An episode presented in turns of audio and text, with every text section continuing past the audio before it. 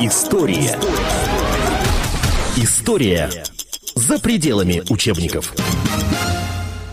В Москве 17 часов 9 минут. Это радио «Комсомольская правда», 97,2 FM. Эм. Это телеканал «Комсомольская правда», tv.kp.ru. Добрый день, друзья. У микрофона Антон Челшев. Наш дневной эфир продолжается. И история за пределами учебников. О чем можно говорить 10 мая сегодня, если не о войне, если не о победе? Этим мы сейчас и займемся. С огромным удовольствием приветствую в студии нашего частого гостя. А, и, собственно, с удовольствием я вот эту частоту его визитов а, в наш эфир а, приветствую. Это депутат Госдумы, профессор МГИМО Владимир Ростиславович Мединский. Владимир Ростиславович, здравствуйте. Добрый день. Здравствуйте. А, и э, с не меньшим удовольствием приветствую еще более частого, так сказать, посетителя нашей студии, нашего человека, э, первого заместителя редактора отдела политики газеты «Комсомольская правда» Александр Гришин. Александр Павлович, здравствуйте. Добрый день. Ну, Антон, что ж поделать, если работа обязывает, понимаете ли, быть вашим гостем достаточно часто. Угу. Ну что, давайте, давайте, знаете, э, у нас э, эфир а, озаглавлен э, вот так, факты и мифы о войне. Ну, Владимир Славович, вы у нас э, известный, э, скажем, а, мифоразвенчиватель, э, если угодно. Вот. Э, давайте, сейчас, может сейчас быть, начнем с, миф... со львовских событий вчерашних. Вот это, это акция протеста против э, чествования павших в Великой Отечественной войне воинов советских. Это, это, это тоже следствие какого-то мифа, который, может быть, очень активно вот, вбит в головы жителей Западной Украины. Ну, я, честно говоря, когда изучал вот тему, как воевали э, представители тех территорий, которые вошли в последнюю секунду в состав Советского Союза, то есть это Западная Украина, э, Молдавия, часть Молдавии, часть Молдавии и Прибалтика. Угу. Я как-то больше... Ну, Западная Белоруссия там тоже. Ну, да, часть... ну, Западная Беларусь вообще исконно наша территория, поэтому, собственно, как и все остальное. А, то я как-то специально Западной Украиной не, не, не занимался, хотя нашел там несколько замечательных историй, я их в книге привожу, про, например, одного западноукраинского парня, который а, попал в Красную Армию в 1941 году по призыву, а, получил Героя Советского Союза, вот. А потом, значит, героям Советского Союза давали короткий отпуск – вернулся э, домой к себе на хутор, там, в 44 году, по-моему, и его похитили бандеровцы, представляете историю? Причем похитили бандеровцы и заставляли подпис... подписаться под бумагой какой-то, в чем он не подписался, что он типа добровольно вступил в части УПА. То есть для них это был... Звание Героя Советского Союза было настолько э, престижно, что они хотели кичиться. Вот видите, даже Герой Советского Союза все равно перешел на нашу сторону. Они его держали в плену около года, он э, бежал, а потом, ну, дальше судьба его достаточно трагична, поскольку, естественно, попал э, в фильтрационный лагерь. Из фильтрационного лагеря, по-моему, в исправительную колонию, то есть не в ГУЛАГ, в ГУЛАГ-то не все направлялись из плена, на самом деле. В исправительную колонию, потом его освободили. Ну, интересная сама история, что вот как бы типичный такой западенский паренек из самого глухого хутора, как-то не пошел он воевать ни за вермахт, э, ни за Бандеру, а пошел воевать за Красную Армию, стал героем.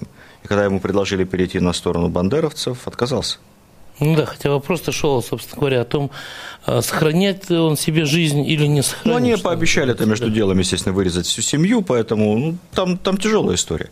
Что же касается Прибалтики, например, то вообще вот эта тема Waffen-СС, этих дивизий а, латвийской, латышской и эстонской, а вообще э, овеяно таким романтическим ореолом. Сейчас, среди Сейчас. Ны, нынешней, так сказать, да. молодежи, и среди нынешних правителей. Настолько правильно? это мало соответствует реальности, Александр, вы не представляете. Можем потом поговорить отдельно, потому что если рассказать правду об этих дивизиях, то ничего, да нет, ничего рас... сказочно веселого там нет совсем. А, рассказывали, и ведь не раз да. рассказывали, и вы рассказывали у нас на страницах, и мы рассказывали, и другие, так сказать, сотрудники нашего издания рассказывали, но дело в том, что просто-напросто э, ну, там, видимо, не слышат, не хотят не слышать, не а, видеть вырезают. этого ничего. Да, они просто вырезают. Ну, да. кстати говоря, вот э, здесь я э, был э, не так давно зимой принимал участие в конференции историков, угу. да, в том числе там были представители Эстонии и Латвии,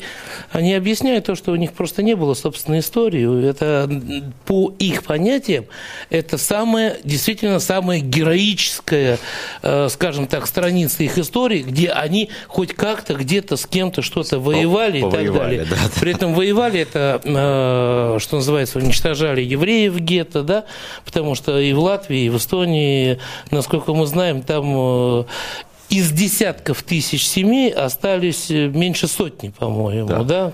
Там вообще, вот, вот давайте вот нашим а, радиослушателям скажем, да, что, значит, во-первых, три прибалтийские республики, которые были включены в состав СССР, тем не менее, коллаборационистские части появились только в двух из них. Поскольку литовцев Гитлер вообще считал почти славянами, за людей не считал. Вот и оружие в руки литовцам не давали. Кстати, там был самый высокий процент реально партизанского движения. Э, не случайно. А дальше. Называется дивизия Waffen-СС. Что такое Waffen-СС? Если сейчас купить эти сериалы BBC, посмотреть, книжки, которыми завали на наши прилавки, то это такие легионеры, гладиаторы рейха, значит, добровольцы, спецназ и вообще орлы. В действительности а, ни эстонская, ни латвийская дивизия не были дивизиями добровольческими. Их просто не смогли сформировать по добровольному принципу. И когда набрали там какое-то количество добровольцев, дальше выяснилось, что штат недоукомплектован, а кому-то надо служить.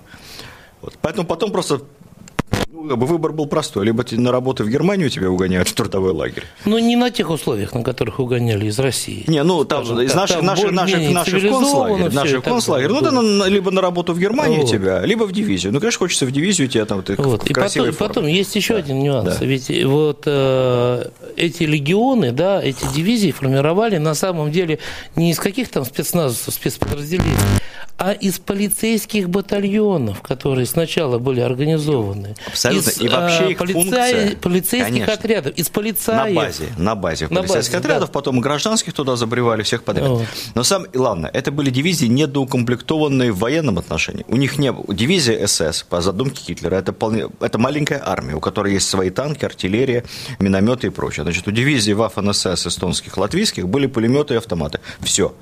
У них не было тяжелого вооружения по двум причинам. Первая причина, потому что они не воевали на фронте, они в основном использовались для карательных операций, то есть ловили своих евреев и боролись с собственной позицией коммунистической.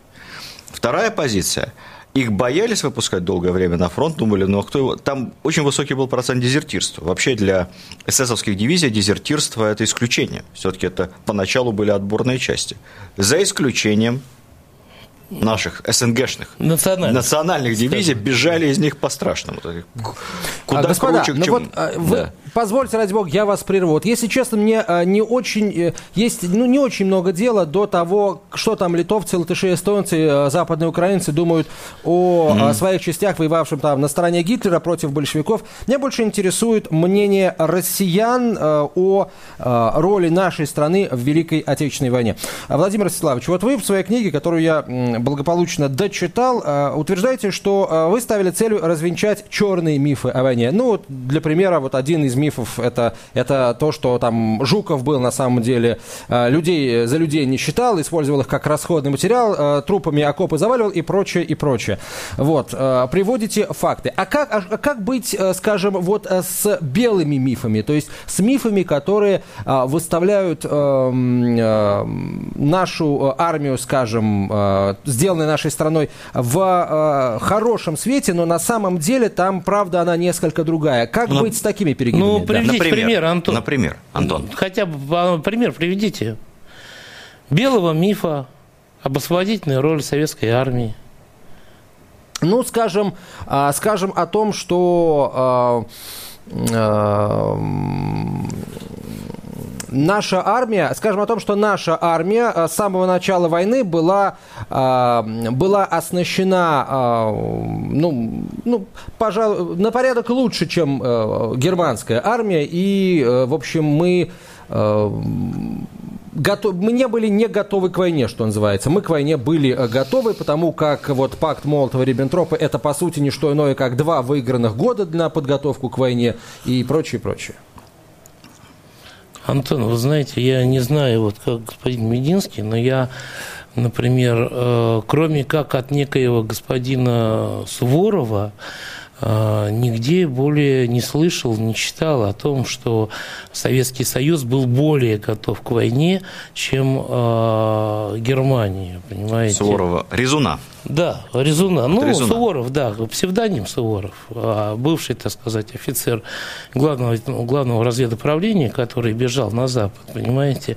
Вот. И хотя там у этого господина Резуна встречается достаточно много интересных фактов, ну, именно фактов, понимаете, мне кажется, что делать на основе этих фактов какие-то концептуальные обобщения, вот, э, ну, во всяком случае, если советская армия должна была быть готова э, лучше и больше к войне, вы извините, пожалуйста, что я, может быть, Да, да, ваше конечно, время конечно. э, отнимаю немного, да, то должны были быть, э, должны были существовать, так сказать, э, планы, либо наступление на гитлеровскую Германию, вот, либо еще какие-то там, вот. Про план Барбароса мы все знают, весь мир знает, его нашли, его видели, он задокументирован и так далее. Где такие планы э, командования, так сказать, рабочей крестьянской Красной Армии, и генштаба рабочей крестьянской Красной Армии? Я ни о чем подобном не слышал, понимаете? Вот. Это касается и оснащения, и всего остального. Тот, кто говорит такие вещи, на мой взгляд, просто ну, немного безответственный, как минимум, человек. Иметь два года растянуть на два года и сделать за два года, воспользоваться этим временем эффективно, это, мне кажется, две большие разницы. Вот. Мы с вами, Антон, тоже получаем, допустим, достаточно неплохие зарплаты, но это не значит, что мы с вами эффективно ими распоряжаемся. Кстати, хотел добавить в этом отношении. Вот по поводу готовности к войне. Знаете, вот сколько я не изучал э, вот, историю Великой Отечественной войны, я увидел, что, собственно, как таковых белых мифов, когда вот на пустом месте мы что-то придумали, вот этого не было вообще, а мы придумали и возвели это в культ. Их у нас и нет. Вот «Малая земля», вот яркий пример, да, до предела замифологизированная, раздутая военная операция. Ну, по понятным причинам, потому что там Ну, Леонид Ильич, понятно, Леонид- да. Леонид Леонид Ильич Ильич Брежнев, лично- ну, молодежь не знает, наверное, Леонид Ильич Брежнев лично действительно командовал там, ну, замполитом Ну, был, не да, командовал, замполитом, ну, да. участвовал там, да. Да, участвовал активно, так сказать, и на эту тему наш великий остроумный русский народ придумал миллион анекдотов, значит, э, помните, когда там надо, Жуков звонит, э, Сталин звонит Жукову, Жуков говорит, надо посоветоваться с полковником Брежневым, там, Да, да, да, да. Или- и прочее. Вот. И где, где вы были в 43-м? Воевали ли вы на Малой Земле? Нет. Э, Как Значит, под- вы отсиживались в под окопах Сталинградом, сволочь, отсиживался, Да, да. да. Но, тем не менее, а, раздуто. Но факт-то был. И операция была. Была операция, И операция была действительно были беспримерной. сражения, И была страшное там. кровавое месиво. И действительно шпигована свинцом земля. Вот. Другое дело, что лично Леонид Ильич, там, понимаете, Да, никого ну, в атаку не, не да, поднимал, ну и- ну и хотя и труса же не пол- праздновал, на да, самом труса деле. не праздновал, и был настоящим боевым следствию офицером. И, э, ну, таких просто были полковников тысячи, понимаете, Ну как да, он, да, не один он был Просто один из них стал Да. генеральным секретарем. Вот и все. Хорошо, Если мы давайте берем... поговорим о белой мифологии не эм, в привязке к войне, а вообще о белых миф- мифах. Скажем, мы создаем э, в умах у нашей молодежи Нет, а- э, миф о том, что, скажем, ну, российская армия сильнейшая в мире, русское оружие самое сильное э, в мире, и э, что... Что Ну, видит Антон, молодой да, человек, а- когда приходит в армию, да, вот... э, У кого такой миф, Антон? Чего, чего вы а, за- взяли? а зачем его создавать и кто Зачем? его будет создавать, я не понимаю. Э, Нет, кстати говоря, белый миф был, Антон, вы правы. Этот белый миф был, э, начиная где-то с 1939 года, он усиленно внедрялся тогда, в те годы, о том, что бить врага, так сказать, на чужой территории, Малой малой, кровью. кровью. Но это был миф, рассчитанный на то население, а не причем, сейчас, не с более позиции того, я скажу, историков. вот я в книге- Это была даже не миф, это доктрина была. Я привожу в книге очень, на мой взгляд, любопытные воспоминания э, детей наших членов Политбюро, которые посту- учились, они, они все воевали. И Микояна, да, Хрущева, да, да. Сталины, все воевали. И многие погибли. Да, многие погибли. И Сын Фрунзе, Хрущева погиб. Да, и, И Фрунзе и сын Фрунзе, погиб, да, и, и- был и так далее. Четыре сына Микояна воевали. Вот три сына Сталина воевали, включая приемного. Мы-то двух знаем, а еще был приемный сын, который он дал свою фамилию, официально его установил, он тоже воевал, а, Артем. И а, они говорили, что когда мы пришли в военное училище, там, в 1937-1938 году, первое, что нам сказали на первом курсе офицеры, сказали, значит так, броня крепкая, танки наши быстрые, бить врага малой кровью на чужой территории, это, ребята, это все на улице. Это для наших жен и матерей, чтобы не нервничали. А для вас мы скажем следующее. Война будет тяжелой, жестокой, мы к ней пока не готовы, и идти она будет 5-6 лет, а может быть и больше. Вот что говорили офи- готовящимся офицерам. То есть никакого шапка закидательства в этом отношении не было. Это было четкое разделение для народа, для населения пропаганда, для профессиональных военных подготовка к войне. Так вот, и то, что предлагает Антон, это как раз опять же из серии пропаганды, а не э, того, что э, отвечает реалиям, скажем, наших дней. Понимаете, зачем же нам опять наступать на грабли, мне кажется? Ну вот мы, по-моему, зачастую именно этим и занимаемся. Вот, э, э, скажем, ус- устраивая те же, например, военные парады, э, на которых э, там, марширует те- техника, э, скажем, ну, мягко говоря, не совсем э, новая, не совсем отвечающая там последним стандартам, самым последним Ну, стандартам. Антон, ну, если у нас нет в армии танков э, современнее, чем Т-90, Я напомню, что вы слушаете программу «История за пределами учебников». В гостях у нас депутат Госдумы, профессор МГИМО Владимир Мединский, автор э, цикла книг «Мифы о э, России». Александр Гришин, первый замредактор отдела политики газеты «Комсомольская правда», также э, с нами. Александр Павлович, я вас э, еще раз э, приветствую. Давайте, давайте продолжим разговор э, о, о, о о мифологии. Владимир Славович, Антон, да. э, извините, пожалуйста, мы вот здесь как раз говорили о- об отношениях, так сказать, внутри большой тройки, и мне бы хотелось, чтобы наш гость продолжил. Да, да, это очень интересная тема, что вот западные историки, западные исследователи все-таки считают, сходятся во мнении, что Сталин обыграл интеллектуально и организационно обыграл Рузвельта и Черчилля, все-таки заставив их втянуться в войну. Ни тот, ни другой этого не хотели. Мы вот только что с вами вспоминали позицию американского сенатора, А, но есть известная фраза, по-моему, сына Черчилля, приводящаяся, что в доме отца часто звучала мысль о том, что война на Востоке должна продолжаться до тех пор, пока в идеале для Британии последний немец не убьет последнего русского, не ляжет рядом с ним и не скончается. Вот это, так сказать, конечная цель Британии геополитическая. Вот. Тем не менее, путем шантажа, выламывания рук, откровенного блефа, откровенного. А, Отсюда, кстати, родилась вот эта вот мифическая история про черную пехоту, которую сейчас изобразил Михалков в «Цитадели», как один из элементов этого блефа. Этого, кстати, никогда не было, можем о фильме поговорить, но, но это могло быть. Вот. Откровенного блефа. М, Сталин, в это трудно поверить, но Сталин забрасывал а, нашего посла в Лондоне телеграммами, типа, держимся из последних сил, можем не дотянуть до декабря, в то время как там сибирские дивизии были на подходе, казалось бы. То есть не то, чтобы он не блефовал в плюс, он блефовал в минус. Он а, пытался создать такое общественное мнение британцам, чтобы они понимали, если немедленно не начнут помогать русским, Они останутся один то они один. останутся одни, что было не так. Мы, мы крепли день ото дня. Вот. Но это была очень серьезная и тонкая дипломатическая игра. Особенно интересно, когда, конечно, Черчилль приезжал в очередной... Черчилль врал постоянно. Вот у нас какой-то имидж, что такой добрый дядя с сигарой и коньяком. А, и вот он такой вот во- весь из себя. Это, мы должны понимать, что абсолютнейший враг России. Очень умный, талантливый. Абсолютный враг нашей страны и нашего народа. Это, это- ну, это не то, что он плохой, это объективно так. Весьма, э, так сказать, смелый и в личном плане, да, он же во, во время Ну, подавления кавалер- Бурской войны Он там кавалерист, никто, никто, Да. ну там трусов не было, я думаю, понимаете. Ну да. Трусов там не было, и о, о чем тут спорить? Но вовсе, Сталин не, тоже был не в- трусом. вовсе не дядюшка Джим, Ну, который да, там да, не может да. повесить картину. Это вот из серии, так сказать, да, дедушки Ильича, который всех гладит по головке. Вот Черчилль, он, собственно, такой же сибарит эстет, как дедушка Ильич, вот этот добрый. э, вот. Эм, Он же обманывал регулярно. То есть как, как, как, как, как ему не дали так сказать, просто по шее при переговорах, понимаю, вот, как можно было, он, он все время врал. Говорил, мы откроем фронт тогда-то. Ой, обстоятельства изменились. К вам едет конвой. Он, ой, он развернулся. Очень тяжелая ситуация под Мурманском. Мы пошли обратно. Вот. Поэтому, ну, надо давать себе отчет, это была такая взаимная, очень жесткая игра, и то, что нам все-таки удалось втянуть а, англо-американскую коалицию в, в настоящую войну в континентальной Европе, я не имею в виду под настоящей войной вот эти прогулки по Италии, которые у них там были. Настоящая война началась с высадки в Нормандии.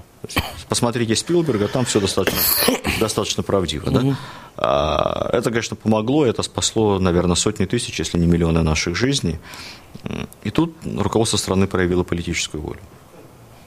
Антон, просим вас. Да, давайте, раз, Владимир Славович, вы э, упомянули э, картину Михалкова, давайте о, о ней, что ли, действительно поговорим. Вы вот в книге э, очень тепло отзываетесь о э, фильме э, «Утомленный солнцем 2. Предстояние». Вот «Цитадель» уже успели посмотреть? Как, э, как эта серия вам? Пару дней назад Читайте посмотрел. сайт kp.ru, там Да. уже все написано. Да, я уже Владимир подели- поделился с Ростиславович, читателями да. комсомолки своими И, кстати, все, соображениями. все, кто Ну, нас с слышит сейчас, давайте поделимся. все, кто нас сейчас слышит, хочу призвать, читайте сайт kp.ru, там уже Не, есть на самом деле, да. Я, кстати, регулярно читаю эм, культурную афишу, культурную колонку на КПРУ. Зачастую, прежде чем пойти что-то посмотреть, пытаюсь посмотреть, что об этом написали. А, Это другой фильм. Это фильм, наверное, больше похоже на первый «Утомленный солнцем» психологически. Такая психологическая драма. Вот. К истории не имеет никакого отношения, поскольку ну, это такая притча. Вот, то есть цитадель, цитадели не было, черная пехота – это легенда военная такая, знаете, про Кощея Бессмертного. Э, Там штрафбаты Это воевали, кот Котов такой, Кощей бессмертный. но он там в таком эсэсовском пальто ходит. И как я мог понять, зачем его нарядили в это эсэсовское пальто? А оно эсэсское, может, оно просто комиссарское, там, да мы у вас, по-моему, не ну? ходили в таких кожаных пальто, наши Не, комиссары ходили когда-то. Ну, Котов же не комиссар, трофей- он боевой, будем считать боевой генерал. Трофейное, да. Да. А, я не мог понять, почему он вырядился в это, значит, длиннющее черное такое стильное пальто, как будто он Ван Хельсинг какой-то, понимаете, то есть такой вот. А в конце понял, почему. Потому что там вот есть последняя сцена такая интересная, ну, одна из последних, когда ведь перед Котовым, не, я не хочу рассказывать сюжет фильма, да, а, но перед Котовым стоит выбор. Или он должен отказаться выполнять приказ Сталина, ну, тогда ему надо застрелиться и на этом закончить. И никогда не найти свою дочь.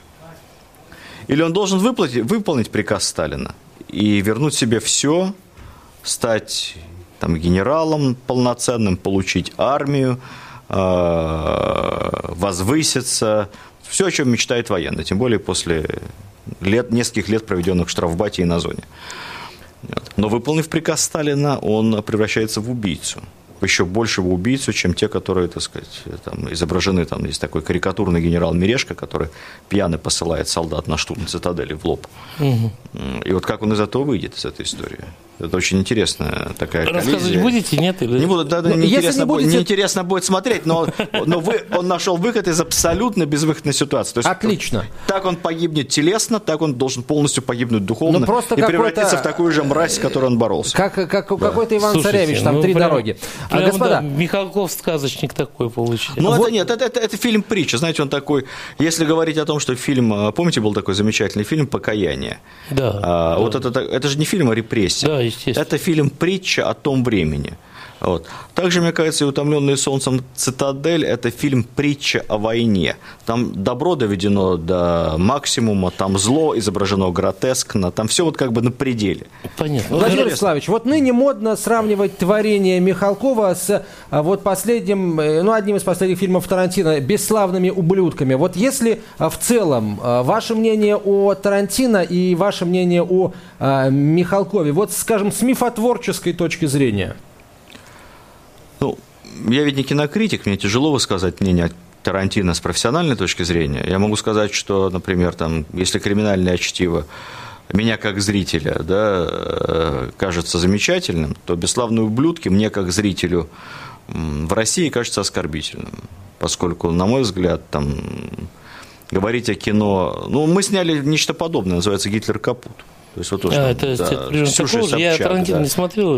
Я не- А я не Гитлер смотрел «Гитлер видел- Капут», да. Я видел по- по- пару эпизодов, не хватило, я выключил. Ну, это примерно то же самое. Фильмы одного порядка. Наверное, наверное Тарантино э, Это такое- сделан профессионально. Такое да. кино эпохи гламура, да?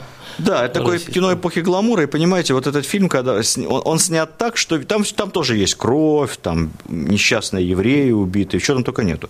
Вот, там все действие во Франции происходит.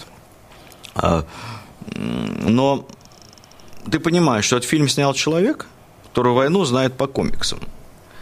Это, э, он как бы снимает фильм, как я написал на сайте kp.ru, он как бы снимает, это такой, знаете, человек, который снимает фильм о войне на Марсе, при том, что на его собственной планете вообще никогда войны не было. Никогда не ступала нога захватчика на территорию Соединенных Штатов Америки в принципе. С момента образования этой страны. Никогда. Боевых действий на территории страны с иностранными государствами Ну не да. было, если не считать войны с Мексикой, С Мексикой, понимаете? да, там, в, неза- в незапамятные И времена индейцев на кусочки. еще, не, ну, да. уничтожение индейцев это, это внутренний Ну, геноцид. в общем, да. мне- Мнение- Всё-таки- мнение негативное, Антон, да. Антон, ну Да. все-таки, понимаете, Квентин Тарантино и Никита Михалков это пока еще не наше все, понимаете. То есть Ну, это все мирового кинематографа, в том числе и в, пла- в плане, э, так сказать, мифологизации отношения. И тем не менее, вы э, знаете, я бы- Победы я и бы так хотел далее. Нет, Антон, не тем не менее. Мне хочется спросить Владимира А, Александровича. Александр Павлович, подожди, давайте закончим с Тарантино и Михалковым, потому что потом уже будет возвращаться не Камильфо. Антон, Вот вы сходите, посмотрите. Я, Ну, нет, я посмотрел и то, и то. Вот, Уже? э, да, мы, ну, естественно, сравнить-то надо. И вот, собственно, мысль Вау. хочу с вами поделиться, опять же, с ми- мифотворческой точки зрения, Владимир Славович. Вот э, вы очень верно сказали, э, такое комиксное такое восприятие Великой Отечественной войны, но э, во- Второй мировой войны. Но давайте представим, э, какие, какие мифы укоренятся в голове у э, подрастающего поколения американцев после просмотра, скажем, этой тарантиновской картины. А миф очень простой, да? А, Гитлера убили, э, значит, убил отряд спе- еврейского спецназа под командованием американского капитана. Вот Да. это, собственно, Брэда- очень коротко фа- фабула этого. Питта. Да, Брэда Питта. И да. война это была сразу после Троянской. Брэд Питт... Он там сначала Троянскую войну выиграл, и потом сразу уже Да, сразу вторую на мировую. другой фронт перебросили. Да. Вот. И Брэд миф Питт убил Гитлера по, по просьбе Анджелины Джоли.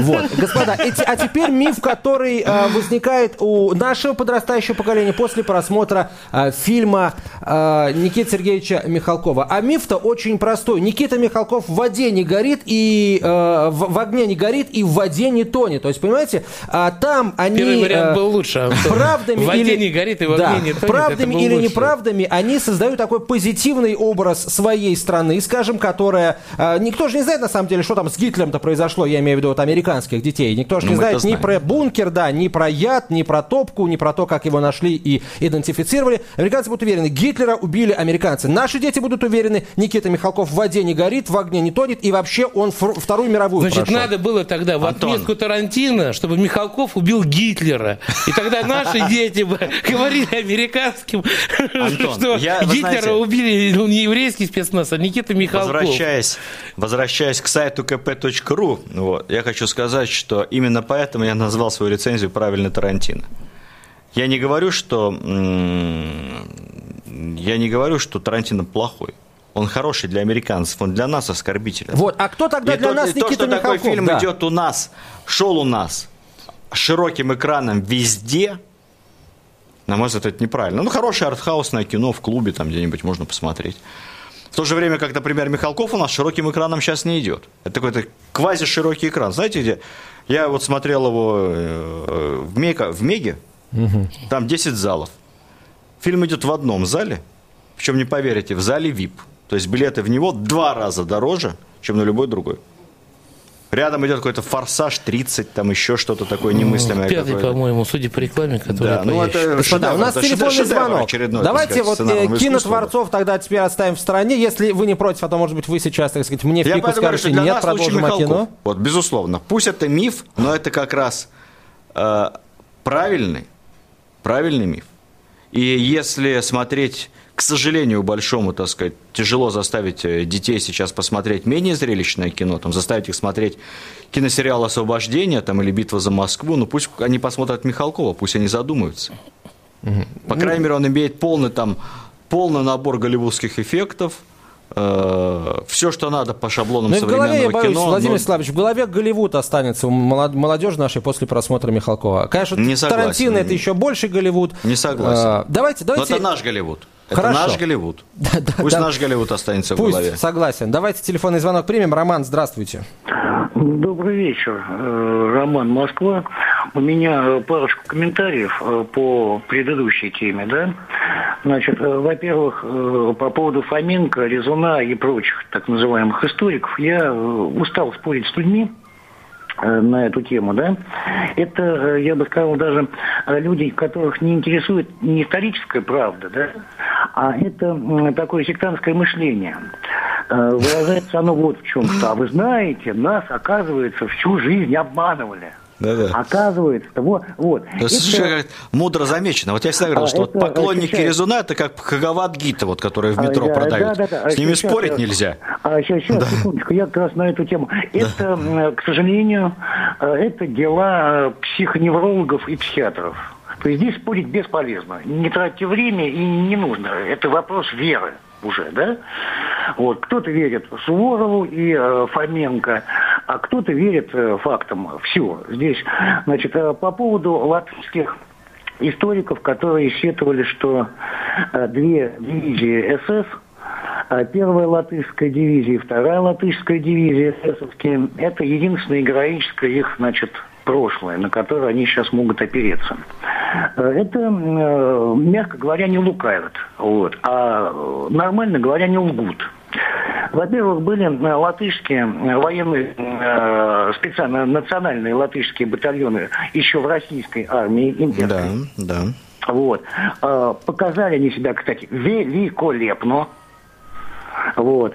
Э, Применялись они именно в Латвии, именно в Прибалтике против немцев. И воевали они там отлично против немцев. Это первое. Второе. Э, Латышские стрелки красные, которые, кстати, выросли из вот этих латышских национальных подразделений российской имперской армии. Э, Показали они себя, в общем-то, тоже замечательно. Это были э, боеспособные части, которые воевали э, хорошо. Вот. э, Позвольте, как я только вот чуть-чуть вас корректирую. Когда они так говорят, они говорят, что в истории независимой Эстонии или независимой Латвии, понимаете? Вот как бы вот эти государства, тем более, что там к власти пришли люди, которые, грубо говоря, либо сами, либо потомки тех, кто бежал от, от СССР в свое время, и они сейчас так или иначе стараются взять реванш. вот что, э, так сказать, имелось в виду. Вот. Э, Ну, спасибо вам за ваше Да, мнение. спасибо. Владимир А меня, Александрович, э, да. Если позволите, вот нашу радиослушателю хороший комментарий, я дополню, что история ведь все раз... Знаете, история такая штука, она все расставляет по своим местам. Ирония судьбы заключалась в том историческая, что когда у немцев проваливался фронт на северо-западе, они все-таки бросили на фронт латышскую и эстонскую дивизию Waffen-СС.